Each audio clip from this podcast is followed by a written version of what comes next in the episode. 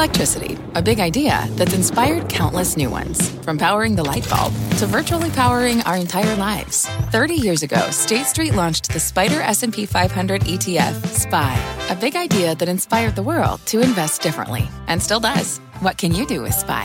Before investing, consider the fund's investment objectives, risks, charges, and expenses. Visit SSGA.com for a prospectus containing this and other information. Read it carefully before investing. SPY is subject to risks similar to those of stocks. All ETFs are subject to risk, including possible loss of principal. Alps Distributors, Inc. Distributor. Support for this program is provided by Chevron. Demand for energy is projected to continue rising in the future. To help keep up, Chevron is increasing their U.S. oil and gas production, and they're innovating to help do it responsibly across their operations, including their Gulf of Mexico facilities, which are some of the world's lowest carbon intensity operations, helping supply energy that's affordable, reliable, and ever cleaner. That's energy in progress. Learn more at chevron.com/meeting demand.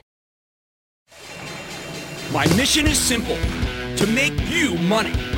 I'm here to level the playing field for all investors. There's always a bull market somewhere, and I promise to help you find it. Mad Money starts now. Hey, I'm Cramer. Welcome to Mad Money. Welcome to Kramerica. Other people want to make friends. I'm just trying to make you some money. My job is not just to entertain, to educate and teach you, so call me at 1-800-743-CBC or tweet me at Jim Cramer. Another day, another rally where stocks, frankly, go up on nothing. The Dow gaining 251 points, S&P jumping 1.64%, the Nasdaq screaming higher, finishing up 2.56%. Sometimes stocks deserve to go up on nothing, but it still seems a little quizzical to see stocks levitate like they're doing here. Now, there are three main ways that stocks do go higher. You can have better than expected earnings, all right? And we understand that. Second, you have what we call self-help. That could be selling your business, breaking it up. Third, hype. We call it multiple expansion in business. Meaning we're paying more basically for the same level of earnings or story, betting that someone else will take it off our hands for a price that's still higher. Okay? Some people call it the greater fool theory. Multiple expansion is what we saw today when Wall Street got hyped about the best of the best. Look at what led us higher. Start with Apple, okay? And it's always fun to start with Apple because you know how much I like it about. You follow Apple. I follow out Apple. We all know that they launch a new phone tomorrow. I mean, you got to be under a rock not to. It's the ultimate non-event event because new iPhones come out like clockwork, so everyone has them on the calendar. We all know what's going to happen. We know there'll be a mix of positives and negatives about size, weight, cost, color. That always is the case, even with 5G in it. And then we end up buying it, of course. It's almost a dog bites man story. Yet that didn't stop Wedbush's Dan Ives, nice person, publishing a piece titled, "The Grand Entrance for iPhone 12 Begins. Cook kicks off Super Cycle Tuesday." He calls it the most important launch in 6 years before describing it as a once-in-a-decade product launch. He points to stepped-up demand for components for the larger version, which is true. We know that from Marvell. We know that, by the way, Skyworks Solutions will probably have an upside surprise.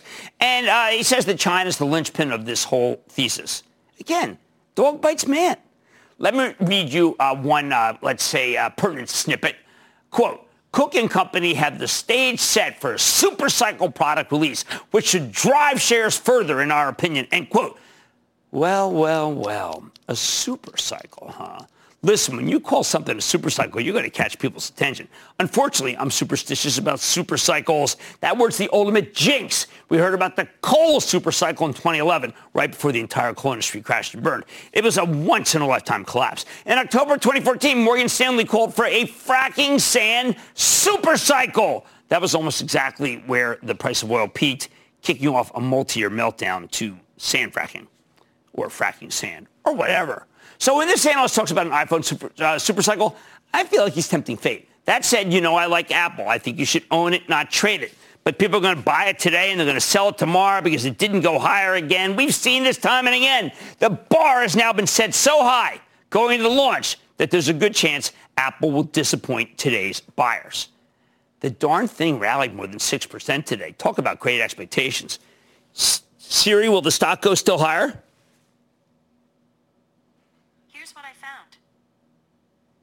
Quizzical.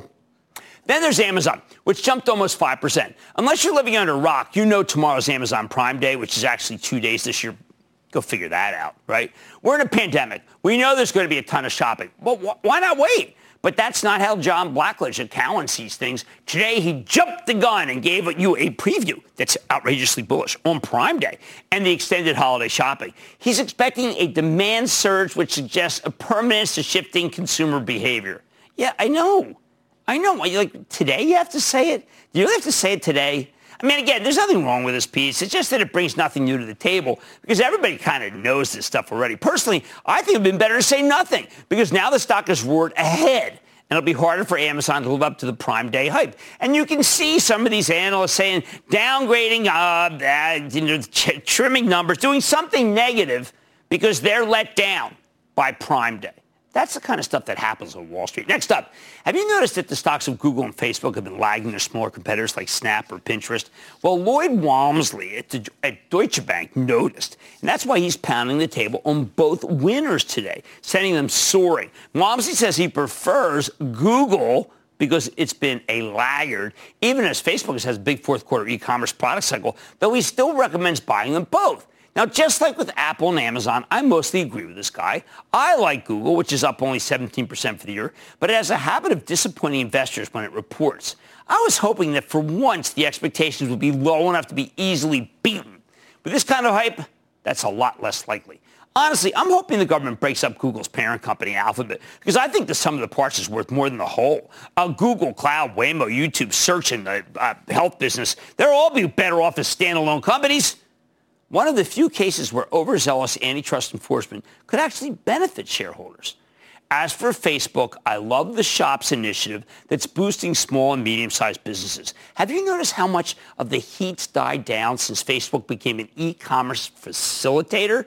I think it's bought the company a ton of goodwill to be with small and medium-sized businesses. That said, there's nothing in this research report to boost numbers. It's just hype. I don't know about you, but I was already hyped about Facebook. I'm a little less hyped with the stock up 4% today. How about another piece by a Deutsche Bank analyst, Taylor McGinnis? There's a great name, Taylor McGinnis. Talking about Microsoft Cloud business, Azure, and quote, the checks came back more mixed on deal activity, and that made me nervous. But then McGinnis says not to worry. Given the durability and fundamental strength of Microsoft and tailwinds from the work-from-home phenomena, we continue to be able to weather the storm better than most of its software peers, and we remain bullish. Hey, I like Microsoft too, but the only actual news in this piece was negative. Doesn't matter. Stock rallied 2.6%. Look, I don't want to pick on Deutsche Bank today, but the truth is it was responsible for a great deal of the tech rally. Walmsley, the guy who likes Facebook and Google, also recommended Twitter with the catchy phrase, "Come fly with me." This is co-written by Sinatra. Upgrade to buy and raising TP. That's target price, by the way, not toilet paper. Now, I always loved Sami Khan, but I never expected one of his songs would work into an upgrade. This piece openly acknowledges that it's what we call a re-rate, meaning Twitter's finally starting to get respect for its turnaround. The analyst doesn't want to miss the boat. When you see re-rate, that's also code for it's the same company, but now people are starting to pay for it more than they used to. Again, not wrong. I've been saying Twitter's radically undervalued for ages. It's nice to see someone else acknowledge that. But the stock surged 5% today. Without another upgrade, that kind of move will prove to be unsustainable. Now, it's not all tech. Wendy Nicholson, one of my absolute favorite analysts, top flight, over at Citi, upgrades PepsiCo from hold to buy. I read through the note, and it's one of those pieces that says, enough with the stock's underperformance. It's gotten too cheap versus the rest of the group. The title is literally, after 5 years of relative underperformance, we think now is the time to buy PEP. She gives it a $169 price dollar target and is betting the stock will play catch-up. Give me some relative outperformance. Me, I don't want relative outperformance. I want absolute performance. And I'm not getting it from this piece, even though, once again, I mostly agree with Nicholson, which is why we own PepsiCo for my Chapel Trust. Bottom line, today's rally really was based on hope and hype, not new facts. Can we go higher? Sure. But these prices are thin reeds that make me want to pull my horns. When everyone starts agreeing with you, and they agree with me on every one of these calls, but much higher, well, that's when you need to get more cautious, not more exuberant. Let's go to Brad in California. Brad. An early Halloween booyah, Jim. Well, I like that seasonal stuff. I've got a high-flying stock for you. It's been a sure dog lately. It's a 737 MAX parts maker that's trading near its March lows, about 80% up at 2019 highs. But they seem to be cutting costs and upping liquidity. Wanted to hear if you thought Spirit Aerosystems, ticker SPR, was ready for takeoff. It's a nice derivative of Boeing. My Charitable Trust is started by Boeing. I had a call Wednesday with club members, and we're going to hash that out about why we think Boeing's right. Spirit and GE are both, in many ways, stocks that will be brought up if things go right for Boeing. So I'm not going to, it's a nice spec. Let's go to Dexter in California. Dexter. Go. Booyah, Jimbo. Wow. How do you like that? I think it's a child booyah. What's going on? Family booyah, Jim. Oh, appreciate family. It. All right. Sounds good. We love your show. We're big fans. Thank you. That's my son, Ben. Thank you. And we love it. Jim, I got a question for you. Everybody needs money, and with historically low borrowing rates, this company makes it really simple and easy to apply online or over the phone. I sound like an infomercial now. I don't even work for the company. What's your opinion on the lending tree? I like that, Gleb. We've had a moment. The stock was being pushed down just by shorts relentlessly. They were wrong. Doug came on the show, told us right. I need to go to Richard in Florida. Richard. Yes, Richard. Hey, Jim. What's going on? I need your opinion on SIRI as a spec. I need intermediate and long-term buy, sell, or hold. Well, it's being levered right now by what happens with Howard Stern, but it's actually a place when it's a play on used cars, and used cars are very hot. So I am in favor of the stock of SIRI. Okay, look, another day, another rally where stocks go up 1-0. That makes me a little more nervous than I would normally. I like ideas and facts. On Mad Money tonight, forget Ford versus Ferrari. I'm talking Ford versus GE. Don't miss my take on who comes out on top. Then, new acronym alert. I'm talking the lag plays. I'll reveal the names and what it means for your portfolio. And former NFL exec Eric Grubman is behind the latest sports-related SPAC. And I've got the exclusive about a $10 stock to see if it could be a slam dunk for you. So stay with Cramer. Don't miss a second of Mad Money. Follow @JimCramer on Twitter. Have a question? Tweet Cramer. #MadTweets. Send Jim an email to madmoney@cnbc.com or give us a call at 1-800-743-CNBC. Miss something? Head to madmoney.cnbc.com. Resourceful small business owners know how to get value from the purchases they already make for their businesses each month. The enhanced American Express Business Gold Card is designed to take your business further.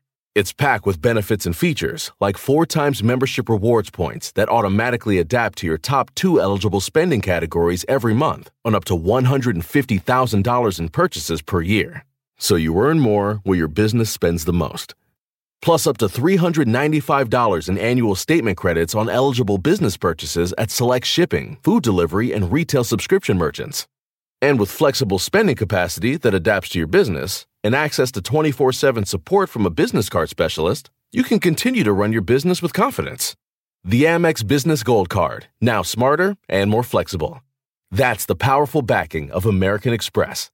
Enrollment required. Terms apply. Learn more at americanexpress.com/businessgoldcard. Can you remember a time when you thought someone you disagreed with might actually be right? In the new podcast, You Might Be Right, former Tennessee governors Bill Haslam and Phil Bredesen pose that question to guests like Paul Ryan, Al Gore, and Judy Woodruff. Come for the stories, stay for the substance and expert insights into some of the most challenging issues facing the country, including affordable housing, crime, and education. Listen to You Might Be Right, a new podcast from the Baker School at the University of Tennessee, available wherever you get your podcasts. Forget Ford versus Ferrari. Admittedly, a great movie that deserved both Oscars. These days, though, we've got a new race. It's Ford versus General Electric. Two iconic yet beaten down American industrials with single-digit stocks in a sprint to $10. Obviously, Ford and GE aren't direct competitors. Ford makes cars and trucks. The newly slimmed-down GE is mostly an aerospace and power company, but also has healthcare. They do have something in common, and I think their recent trajectories tell us a lot about this market. Both are great American companies that became long-term losers, steadily falling from grace and seeing their stocks sink to single-digit levels. Both have started to show green shoots, making investors more optimistic about the future for the first time in ages. Both are beloved by the Robinhood crowd, which loves single-digit stocks with a ton of name recognition. So tonight we're handicapping the Ford versus GE race. And admittedly, Ford is about a point ahead, so we got to spot GE. We'll give one, so to speak, as they say in the business. I do like both stocks here, though. Only one can hit that sweet $10 level first. It could be a close tie. It could be a photo finish. Why do we care about this race to $10? Because money managers care. Lots of professionals won't touch single-digit stocks. It's too risky. You don't trade at $6 and change when things are going well. But once you cross $10, it tells Wall Street, hey, maybe these guys have finally gotten their act together. And you get another leg higher. Just works like that. Let's start with how these once great companies got to their current lowly station, with GE at $6 and change, while Ford surges ahead, currently trading at $7.67 after a monster 5% plus today move, thanks to a very unexpected upgrade that was quite reasonable. In 2011, Ford was at $18.75. I remember because we went out to see them. And since then, it's almost been totally downhill. Stock hasn't traded in the teens since 2018. This is a story of epic mismanagement, frankly. Ford was the only one of the big three automakers to emerge from the financial crisis without taking any bailout money. In retrospect, maybe that was a mistake because the last decade has been a financial horror show. First, Ford's growth slowed to the very low single digits, then its margin shrunk, and then shrunk again to the point where the operating margin, the percentage of sales they keep as earnings before interest and taxes, dropped to basically zero. Now, I could spend all night getting to what went wrong here, but here's the short version. First, Ford spent years making the wrong type of cars. Even as gas prices peaked 6 years ago, they kept trying to sell small cars when Americans want SUVs and crossovers. They finally got religion and massively cut back production of passenger cars a little over 2 years ago. But by then, they'd done real damage to their balance sheet, which had always been so important. Second, and maybe even more important, Ford's international business was terrible. What a mess. There always seemed to be some issue coming from the company's far-flung overseas operations. Ford never figured out a good strategy for China, and South America kept coming up as a problem over and over and over again. As a result, Ford Motor had a rotating cast of chief executives. Al Mullally retired in 2014, but he saved the company from bankruptcy, so we have to salute him. And Mark Fields lasted about 3 years, and then the most recent one, Jim Hackett, late of Steelcase, the office cabinet maker, what does that have to do with cars, got pushed out this past August. By the time COVID hit, this thing looked like a disaster. In March, Ford borrowed over $15 billion from two different credit lines, suspended its dividend that so many people liked before reporting a gigantic loss in April. Since then, though, the business, it has started to turn around. Thanks to the pandemic, people are terrified of mass transit and carpooling, which means we're seeing a massive surge in demand for autos. Ford's most recent quarter came in much better than feared, and in August they promoted COO Jim Farley to the CEO spot. I think he's doing a great job.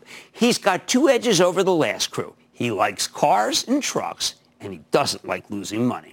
Earlier this month, Ford reported much better than expected third-quarter sales, down just 4.9% year-over-year, despite the pandemic, a whopping 27% increase in the previous quarter.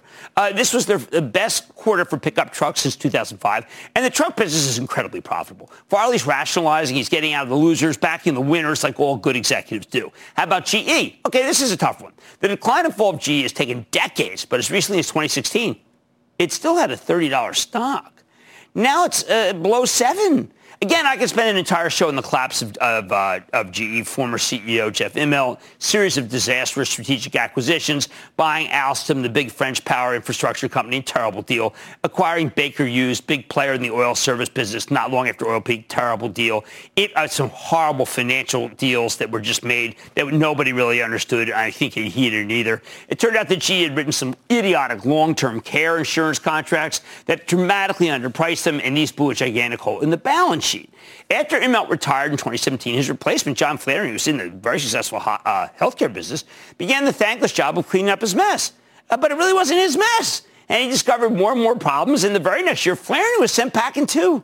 So 2 years ago, General Electric brings in Larry Culp. He's the former CEO of Danaher. Now, he had been on the board. And that's arguably the best-run conglomerate in the world. Culp took aggressive action to shore up the balance sheet, selling off assets, including some good ones, unfortunately, cutting the dividend to $0.01 per share. He had to do that to preserve the balance sheet, ultimately trimming GE down to an aerospace, healthcare, and power company. By the beginning of this year, Culp's turnaround was clearly working. But then COVID put air travel on hold, and GE stock was cut in half again, ultimately bottoming at $5 and change in mid-May. Since then, the stock's had a couple of abortive rallies, and in the past few weeks, it started moving up again. I do think that this time it's better. First of all, air travel is slowly but surely returning. Slowly. Remember, contrary to popular opinion, very few people seem to catch COVID on planes or in the airports. The ventilation's too good, and people wear masks.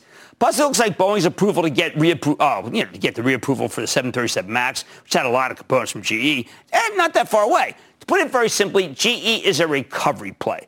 If you think we'll get a vaccine sooner rather than later, you know what? This $6 stock may pass Ford on its way to 10. And listen, I'm not the only one saying this. On Friday, Goldman Sachs put out this really good piece, reinstated coverage on GE, where they give a $10 price target. So they're playing the game too, which is what gave me the idea for this piece. That and the fact that I liked Ford versus Ferrari, the movie. As Goldman sees it, GE is the best self-help vaccine story across industrials. So who does win the race to 10? Let's get to the head-to-head comparison. Right now, Ford sells for roughly 10 times next year's earnings estimates, much cheaper than GE at more than 20 times earnings. Given that the earnings are depressed, you could look at the other metrics, but GE is much more expensive on a cash flow basis, too. Those are the two metrics that we're looking at. In short, Ford is a much clearer value play, and I also think it has a better story. Sure, GE's core aerospace business will come back eventually. But Ford's core auto market is coming back now. And the F-150 is going to go electric in a couple of years. Right now, they're frantically trying to meet demand. Used prices are through the roof. Plus, Ford's got more momentum. It's also much closer to the finish line. Bottom line, longer term, I think both Ford and General Electric are headed back to the double digits. But if you only want one of these Robin Hood favorites in your portfolio, I would go with Ford. Stick with Cramer. You might be right. It's simple, but something you almost never hear in politics today, with each side more concerned about scoring political points than solving problems. I'm Bill Haslam, a Republican. And I'm Phil Bredesen, a Democrat. We're former Tennessee governors, and we invite you to listen to our podcast, You Might Be Right. Join us and guests like Al Gore, Paul Ryan, Judy Woodruff, as we take on important issues facing our country. Listen and subscribe to You Might Be Right, a new podcast from the Baker School at the University of Tennessee. Support for this program is provided by Chevron. Demand for energy is projected to continue rising in the future. To help keep up, Chevron is increasing their U.S. oil and gas production, and they're innovating to help do it responsibly across their operations, including their Gulf of Mexico facilities, which are some of the world's lowest carbon intensity operations, helping supply energy that's affordable, reliable, and ever cleaner. That's energy in progress. Learn more at chevron.com/meeting demand.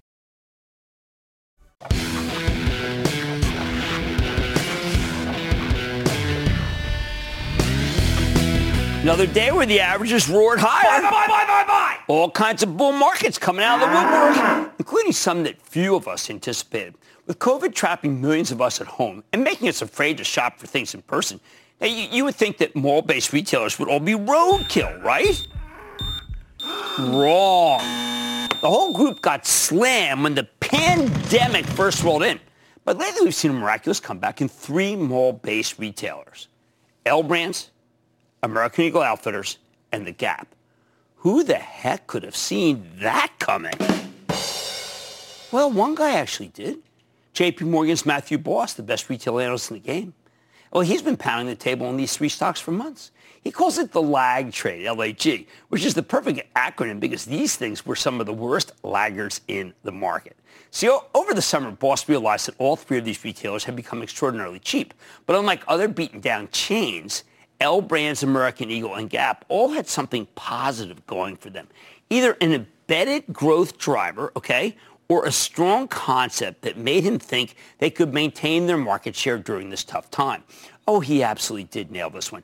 And while each of these stocks has roared since Boss started pounding the table, I think they've got more room to run, or else I wouldn't be doing this piece. Let's take them one by one, starting with L Brands. That's the parent company of Victoria's Secret and Bath & Body Works. Here's a company that was in the doghouse long before COVID came along. Once the pandemic hit, putting the kibosh on mall-based retail, L Brands was written off and left for dead. They've been trying to sell the ailing Victoria's Secret brand to a private equity firm, but in May, the buyers pulled out, and they figured the business was doomed. But then in late July, L Brands rolled out a restructuring plan, $400 million in annualized cost cuts, with nearly half of those savings realized this year. They also gave us a business update. And while the aggregate numbers weren't great, management pointed to some spectacular strength at Bath & Body Works, projecting 10% sales growth for the second quarter. Well, that makes sense, right? Housewares are on fire because people are stuck at home. Plus, Bath & Body Works was always a solid asset. Just usually gets overshadowed by hideous numbers from Victoria's Secret. Hey, it doesn't hurt to be selling soap at a time when people wash themselves all the time. The next day, a bunch of analysts raised the price targets, and Matthew Boss did them one better, upgrading the stock from neutral to buy and giving it a $32 price target. It was trading at $19 at the time. Why? Because he sees Bath & Body Works as the, quote, best current comp story in brick-and-mortar retailer, meaning the comparable store sales, despite the fact that their stores were closed for half the quarter. His research suggested they were seeing 80% same-store sales growth in reopened locations. Meanwhile, digital was up 90%. And that's when some of us started speculating that, hey, maybe L Brands could break itself up because Bath & Body Works on its own might be worth a fortune. When the company reported its actual second quarter results 2 months ago, the Bath & Body Works delivered 87% same-store sales growth, even better than Boss predicted. While L Brands hasn't fully embraced the logic of breaking itself up, they did form a joint venture to spin off the Victoria's Secret stores in the UK and Ireland. Plus, the company announced a big tender offer to retire $1 billion of fairly high interest rate debt. Story just has to keep getting better. Boss says the stock could be worth between 38 to 51 on a sum of the parts basis, potentially a lot of upside from where it's trading right now at 32. And yes, I know. Did we miss the bottom? Absolutely. But I like that upside. And remember, the market does go down and gives you a chance to buy it. You're not just stuck with this closing price tonight. Next up, American Eagle Outfitters. Now, this is a teen retailer. And boy, have we ever tried to stay away from these because teens are unpredictable. And it's been right to stay away from them, but not this one. American Eagle's got a great growth property. It's called Aerie, A-E-R-I-E. That's their lifestyle brand for intimates, apparel, and activewear. Last year, Aerie posted 20% same-store sales growth, and management believes they've still got a ton of room to expand. All this was before the pandemic, but on August 12th, Matthew Boss upgraded American Eagle from neutral to overweight as part of his broader introduction of the lag trade.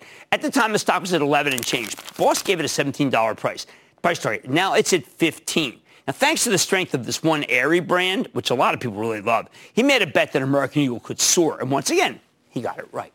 When the company reported its second quarter results a month ago, it delivered a magnificent top and bottom line beat. Though the core American Eagle brand was down 26%, Aerie sales grew up by 32%, up from 22% last year. I think the stock still doesn't reflect the strength of this terrific concept. Boss now has a $21 price target on it. I like that call. All right, now how about Gap? This is a household name, right?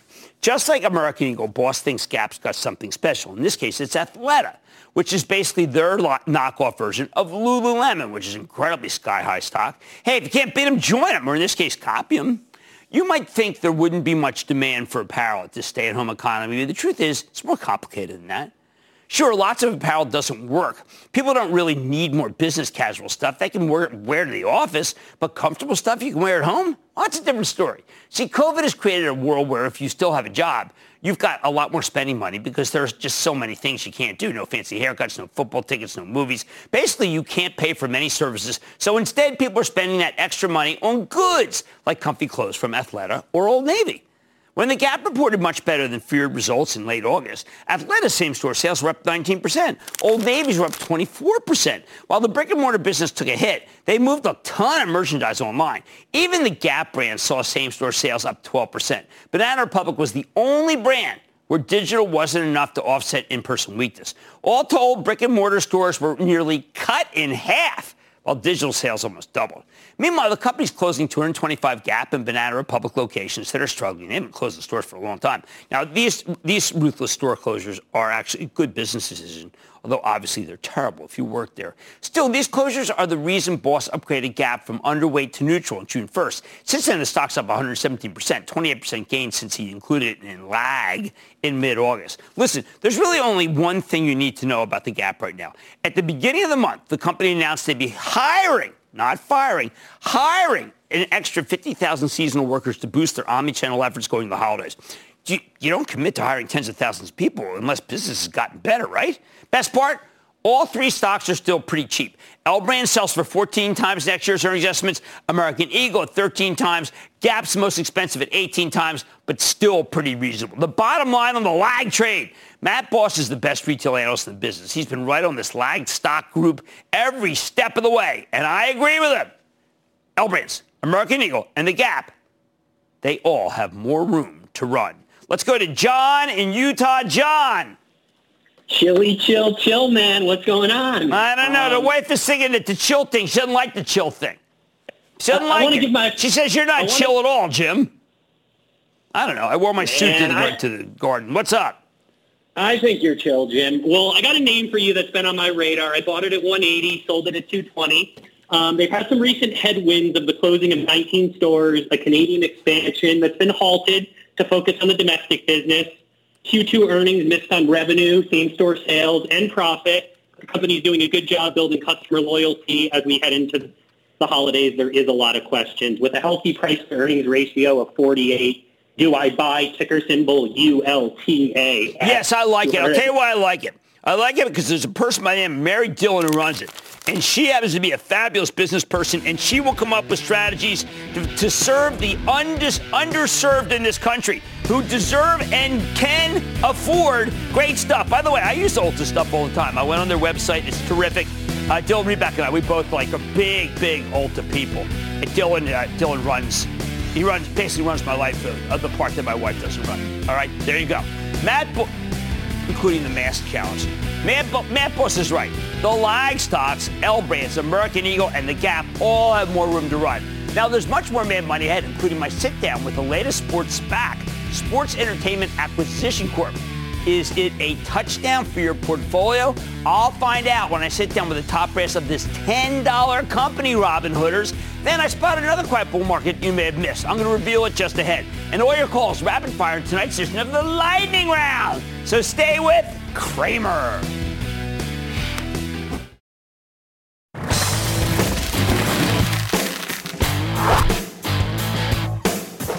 This is the year of the Special Purpose Acquisition Company, or SPAC.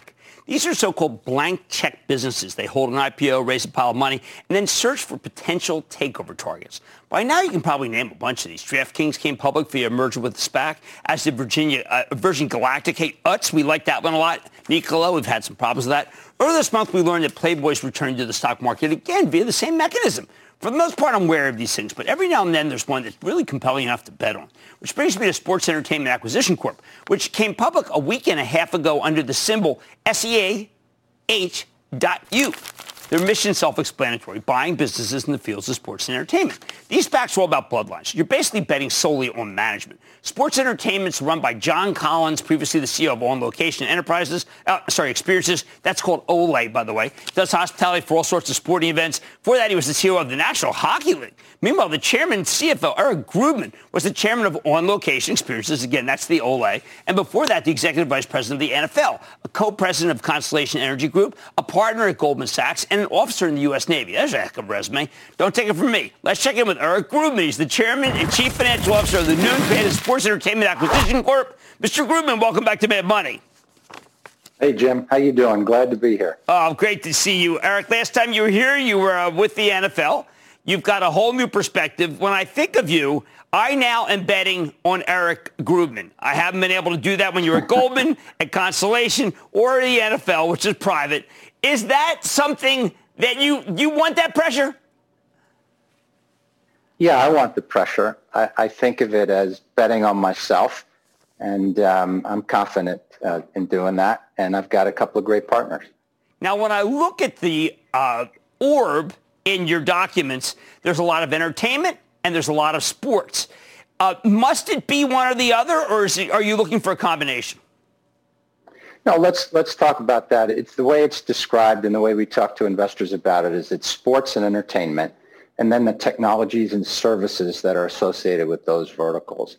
So if you draw the picture of all of the things that could be in it, it's pretty wide, and it's business around what people do in their spare time for fun, for entertainment, but all of the things that enable them to do that. So it could be directly into sports and entertainment, or it could be into an enabling technology or an enabling service.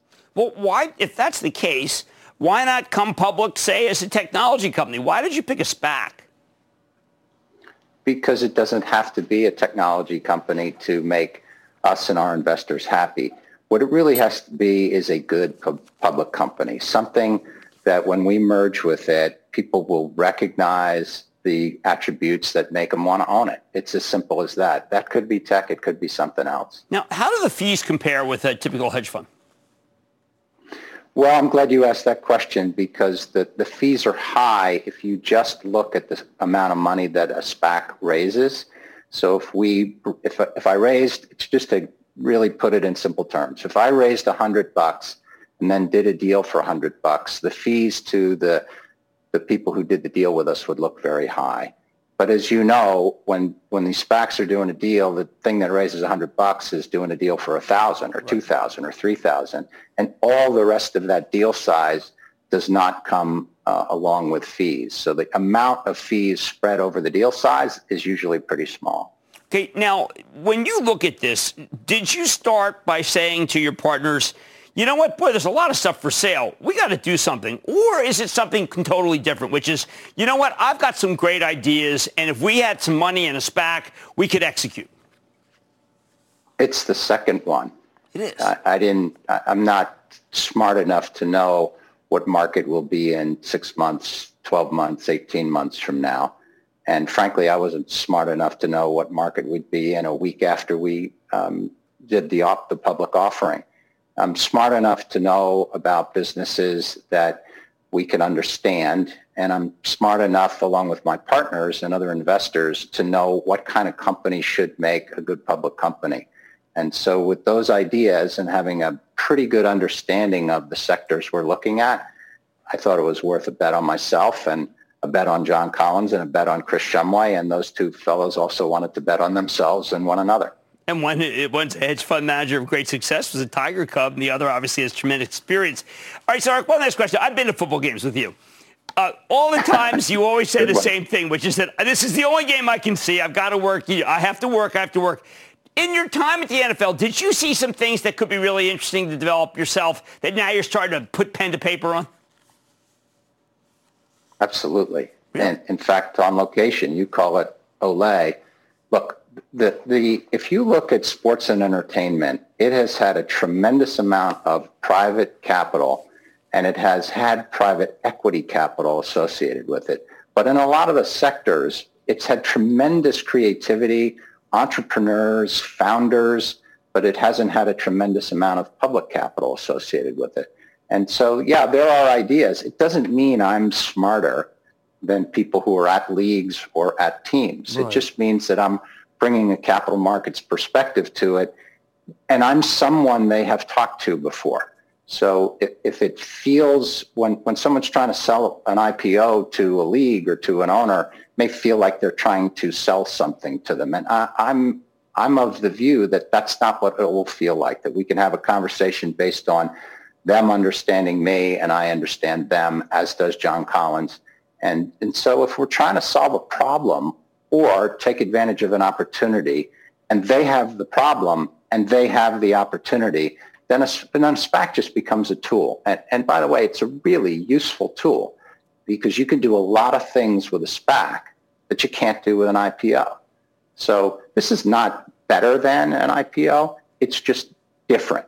And so with that kind of flexibility, my hunch is that we can find some things that will work out. All right, that's a great explainer. Most of the people who do the SPACs, they tend to be opaque, don't really want to talk about what they could do. I want to thank you, Eric, and you're absolutely right. You can't, you could buy Green Bay shares, right? I mean, there was Boston Celtics shares at one point, but now we have a way to bet.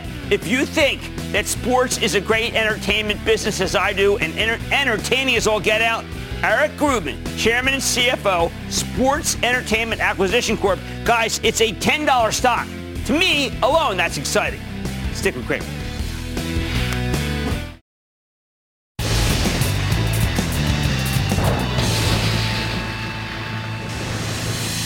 It is time. It's time for the Lightning Round.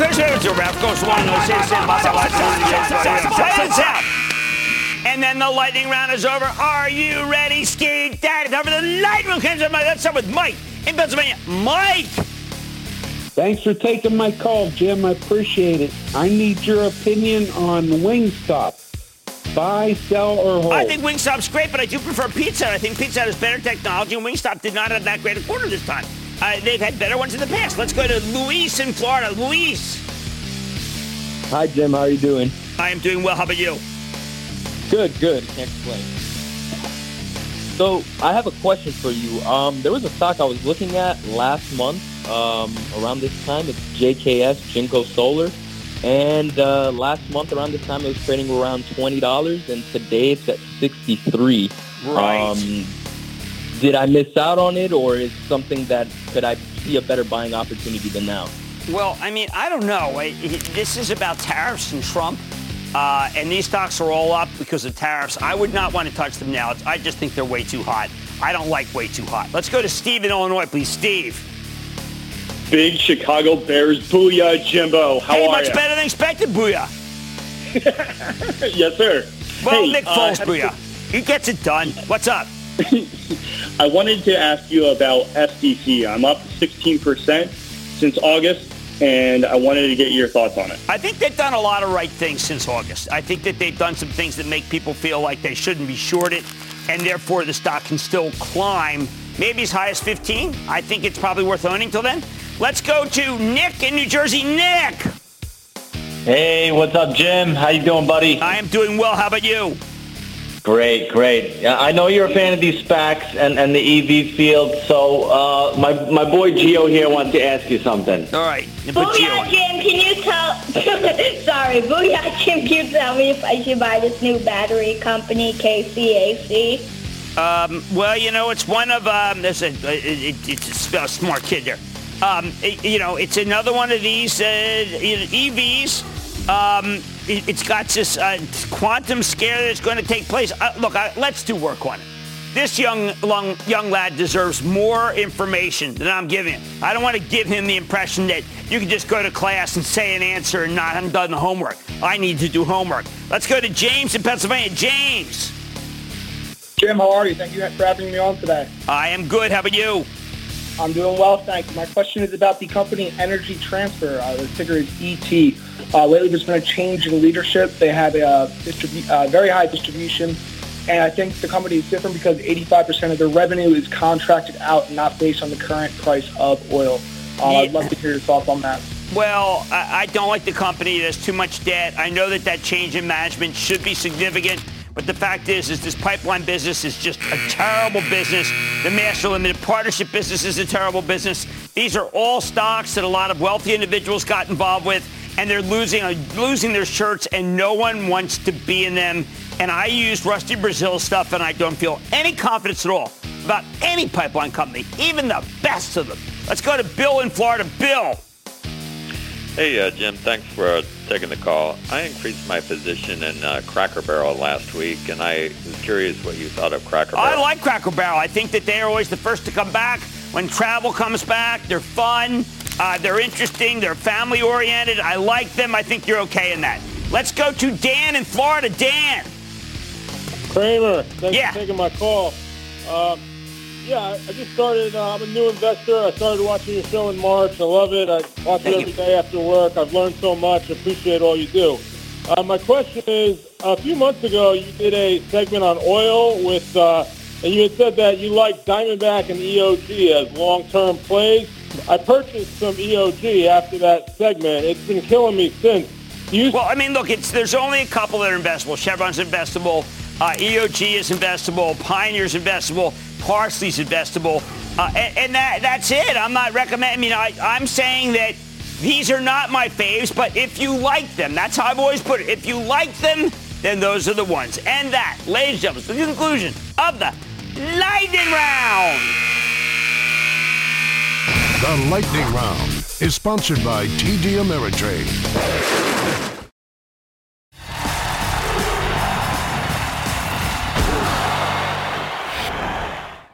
Stop fretting about the stimulus negotiations. I'd love it if the Democrats and Republicans would hammer out a deal, really help the working person. But the truth is, we just don't know.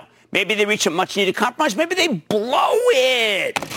I say forget about the stimulus talks and start buying, buy the agriculture stocks, because there's a fabulous bull market in ag right now, and that doesn't depend on politics. If you remember last week, I put together 7 different areas that don't need a stimulus plan to work. This is one of them. and it's taking everyone by surprise, even though it's essentially hidden in plain sight like Poe's purloined letter. Listen to this snippet from a J.P. Morgan piece about Deere last week. Quote, a perfect storm just blew over the U.S. agriculture section with crop supplies significantly tighter than anticipated and demand accelerating in the near term, end quote.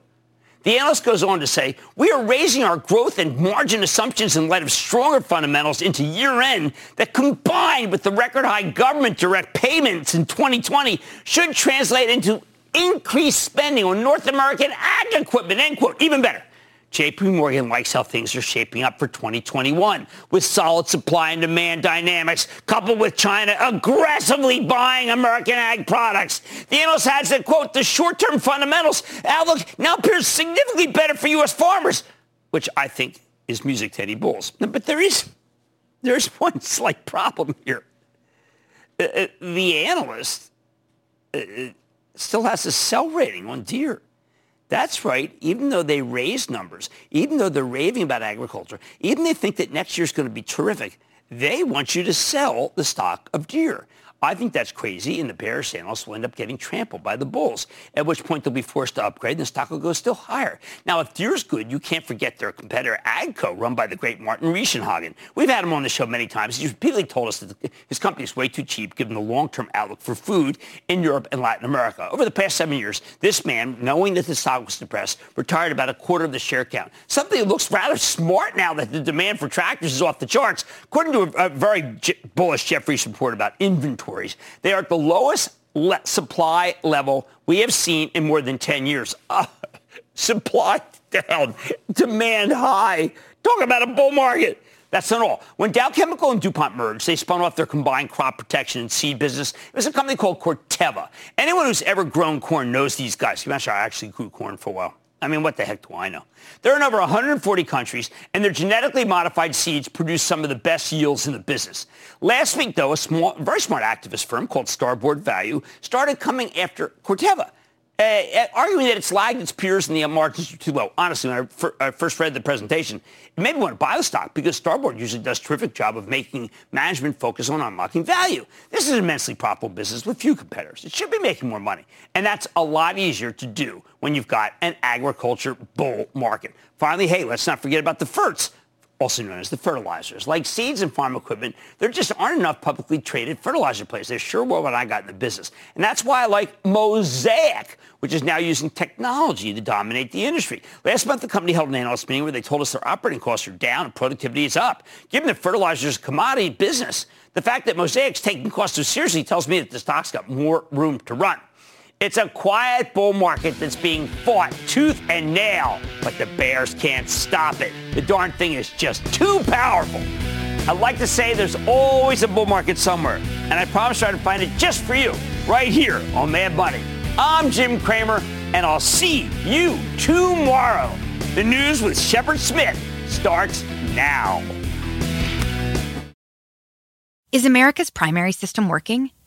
Is the Electoral College still the best process for electing a president? Could a third-party candidate ever be successful? In a new season of You Might Be Right, former Tennessee governors Bill Haslam and Phil Bredesen gather the country's top experts to explore these issues and more as we approach the 2024 presidential election.